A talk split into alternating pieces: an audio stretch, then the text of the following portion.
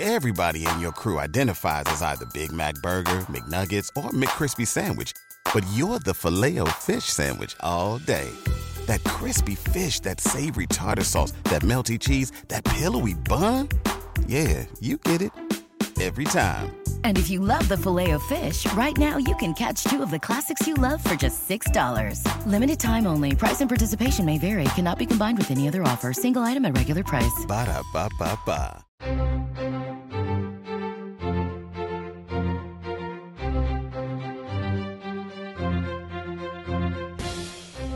Radio in Vetta, puntata numero 37. Era da troppo tempo che non sentiva nulla. Aveva fatto il giro delle frequenze un numero illimitato di volte. Sentiva la frustrazione abbracciare ogni suo muscolo. Era teso, stanco. Non sentiva più la mano del microfono. A cosa era servita tutta quella fatica se nessuno rispondeva? E dove era finito Christian? Ogni tanto si allungava e si stendeva fuori dalla tenda nella speranza che arrivasse una luce, che succedesse qualcosa. Non riusciva quasi più a muovere le gambe. Era stanco, la testa gli stava esplodendo. Aveva anche perso la cognizione del tempo. Il cielo lassù era ancora nero. Non sentiva nemmeno più le sue parole, ormai erano diventato un loop ipnotico. Pensava ad altro, si estraniava. Era l'unico modo per andare avanti, per non mollare. Sempre le stesse parole, sempre le stesse e nessuna, nessuna risposta. Quel sogno che aveva sempre rincorso, quella voglia che le sue parole andassero oltre la voce, tutto distrutto. Forse non era servito a niente. Appoggiò il microfono, fece un ultimo giro. Ricerche nella valle, sentì su una frequenza sconosciuta. Chiesto contatto e terminò il messaggio. Fece fatica a capire le parole, rimase stupito. Riprese il microfono. Chi parla? chiese timidamente. Dall'altra parte una voce sconosciuta. Cosa stesse succedendo non lo sapeva. Ci furono pochi scambi di parola, ma talmente intensi da provocare scarichi di eccitazione e adrenalina nel ragazzo. Il messaggio era chiaro, erano iniziate le operazioni di soccorso. Nonostante il tempo, nonostante la notte, era stato deciso di comandare di intervenire. Troppe persone erano adesso coinvolte, avevano saputo che una squadra improvvisata era partita alla ricerca dei dispersi. A questo punto non erano più soli tre, ma molti di più. Stefano ascoltava quelle informazioni per la prima volta. Chi le avesse diramate non lo sapeva. Sulla cresta, adesso, c'era una squadra di soccorso, di cui non si sapevano le generalità, ma molto probabilmente erano volontari del luogo e i dispersi. Di questi la sicurezza non dava molte probabilità di sopravvivenza. Adesso si doveva combattere per gli altri. Dove sono? Che tragitto stanno coprendo? Dove vogliono arrivare? Come sono organizzati? Erano le domande che gli venivano fatte da quella voce aliena, lontana, capace di compilare probabilmente soltanto un report. Sapeva che squadre di professionisti si stavano muovendo e forse alle prime luci dell'alba sarebbero già state sulla valle, ma non sapeva come aiutarle. Forse si aspettava sapessero qualcosa di più ma erano troppe le ore trascorse lassù. Cercò di riassumere la situazione, per quanto ne sapesse, ma il tentativo fu vano. Sembrava che non interessasse a nessuno la sua posizione. Ciò che contava erano solo le persone e il numero. Il numero di morti e di vivi. Quanti erano partiti? Qualcuno era già tornato? Com'era la situazione della neve? C'erano state altre valanghe? Come erano caduti gli alberi? Una raffica di domande alle quali non sapeva dare una risposta urlò a microfono staccato. Urlò la sua rabbia e la sua stanchezza. Vaffanculo, urlò. Se sono così bravi, vadano loro a prenderli in valle. E buttò il microfono. Era arrabbiato, stanco, confuso. Aveva paura che fossero morti. Morti? Dopo tutta quella fatica? Non ci voleva credere. E adesso cosa stava succedendo? Dove era Stefano? Cosa diavolo stava facendo? Era partito in una missione di soccorso e non gli aveva detto niente? Forse, se lo avesse saputo, avrebbe potuto dare una speranza. Faceva freddo, troppo freddo. Era arrivata l'ora. Adesso c'era le sicurezze, i professionisti. Avrebbero preso in mano loro il controllo della situazione. Cosa volessero fare non lo sapeva. Sicuramente avevano ricci trasmittenti molto più potenti della sua. Forse stavano parlando con i dispersi e in qualche modo avevano capito la loro posizione. Al diavolo, quello che aveva fatto era inutile. Al diavolo, al diavolo tutti. Era semplicemente troppo stanco, troppo, troppo stanco. Urlò finché non perse il fiato. Al diavolo tutti. Forse erano tutti morti. Morti, morti, morti. E non c'era nient'altro da fare. Forse stanno morendo anche quelli che sono andati lassù a salvarli. Morti, morti, morti. Questo pensiero non riusciva ad abbandonarlo. Morti, morti. E sarebbe morto anche lui. se non se ne fosse andato da quel maledetto campanile. Forse tutta quella storia era maledetta, forse non aspettavano altro, forse quella bufera non sarebbe mai finita, e quel freddo. Adesso si disperse sulla montagna e poi gli altri. Si buttò sulla schiena e chiuse gli occhi, un delirio lo avvolse, non faceva altro che urlare la stessa parola: morti, morti, morti, al diavolo tutti, morti, morti, morti, e piangeva.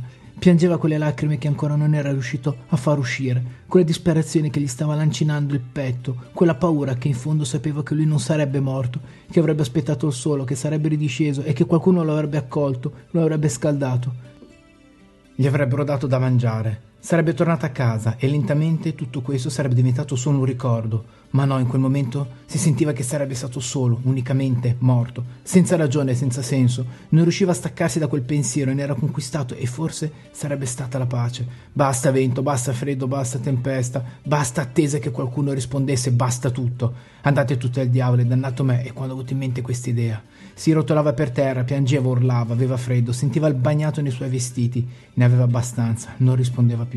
Dall'altra parte una voce lontana lo chiamava all'appello. Ogni tanto si distraeva, parlava con gli altri pensando che la linea fosse scollegata e diceva quello che pensava davvero, quello che tutti in fondo sapevano, che c'erano ben poche speranze. Ma una squadra era partita da lontano in loro aiuto. Gli chiedevano le coordinate o se avessero una minima idea di dove potessero essere.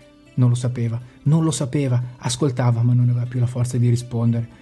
Sentiva quello che dicevano, ma avrebbe voluto spegnere tutto. Non sapeva più niente di niente, più niente di niente. Un gruppo con alcuni mezzi si era avventurato dall'altra parte del monte, forse la via più veloce.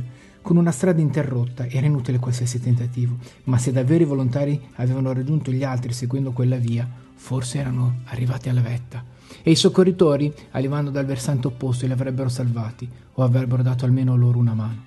Ma ancora non capivano e riusciva a darsi pace. Era come se gli avessero rubato un pezzo. Si alzò, si sentì stupido, cocciuto, egoista. In fondo pensò, l'unico motivo per cui erano tutti lì era per salvare delle persone. Chi fosse stato era poco importante. Aveva aspettato per ore quel momento e adesso si rifiutava? Chiedevano tante informazioni perché di quelle avevano bisogno. Non le aveva? Almeno doveva provarci. Gli avevano tolto lo scettro della missione? Ma come aveva potuto pensare di essere così egoista? Forse erano tutti morti, tutti, compresi i volontari. Ma nessuno ne aveva ancora avuto traccia, almeno era da tentare qualcosa. Ma era stanco, troppo stanco. Strisciò fino al microfono lo riaccese. Riferì le poche informazioni per l'ennesima volta che aveva a disposizione e non poteva fare altro. Rimase in ascolto e le risposte furono di cortese distacco avevano in mente altrove, avevano in mente qualcos'altro, avevano in mente un'altra strategia. Altri uomini stavano rischiando la vita lassù, nuove squadre. Non avevano tempo per i capricci di un ragazzo, non avrebbero più fatti. Lui non avrebbe più fatti. Si ricompose, provò a trovare quel briciolo di dignità che ancora gli rimaneva. Rimase in ascolto, ci furono lunghi momenti di silenzio. Dai dispersi. Più nulla. Aveva abbandonato ogni speranza. Ormai la ricerca si era concentrata sui volontari. Radio in Vetta, puntata numero 37.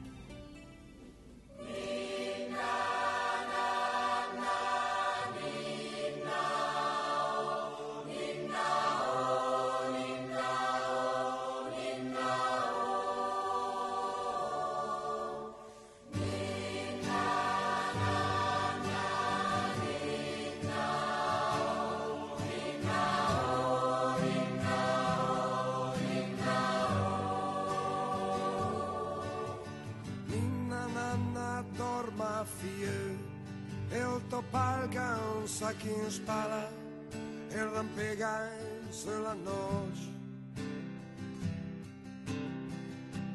Prega la luna de meia falcha prega la estela de verdade que ele vá, prega o sentì de portarmela a casa.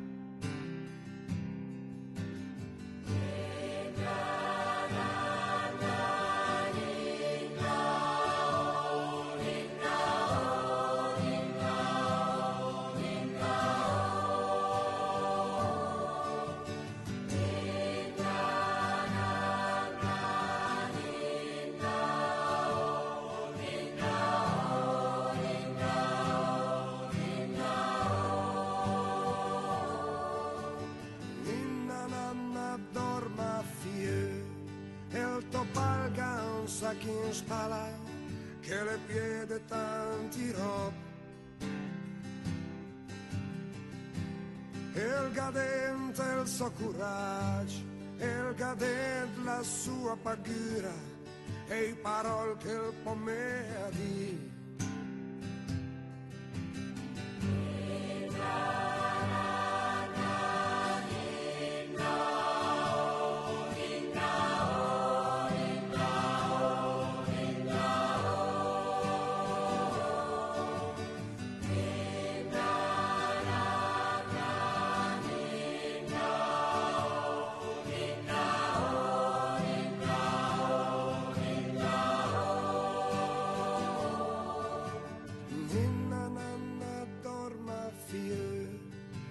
che te sogni tu un sacco in spalla e rampegate tre al topà.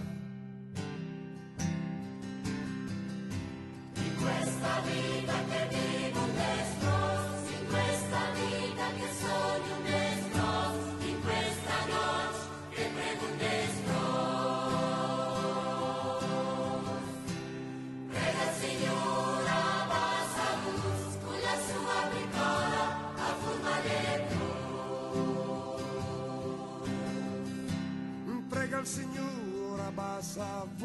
con la sua bricola a forma de cruz.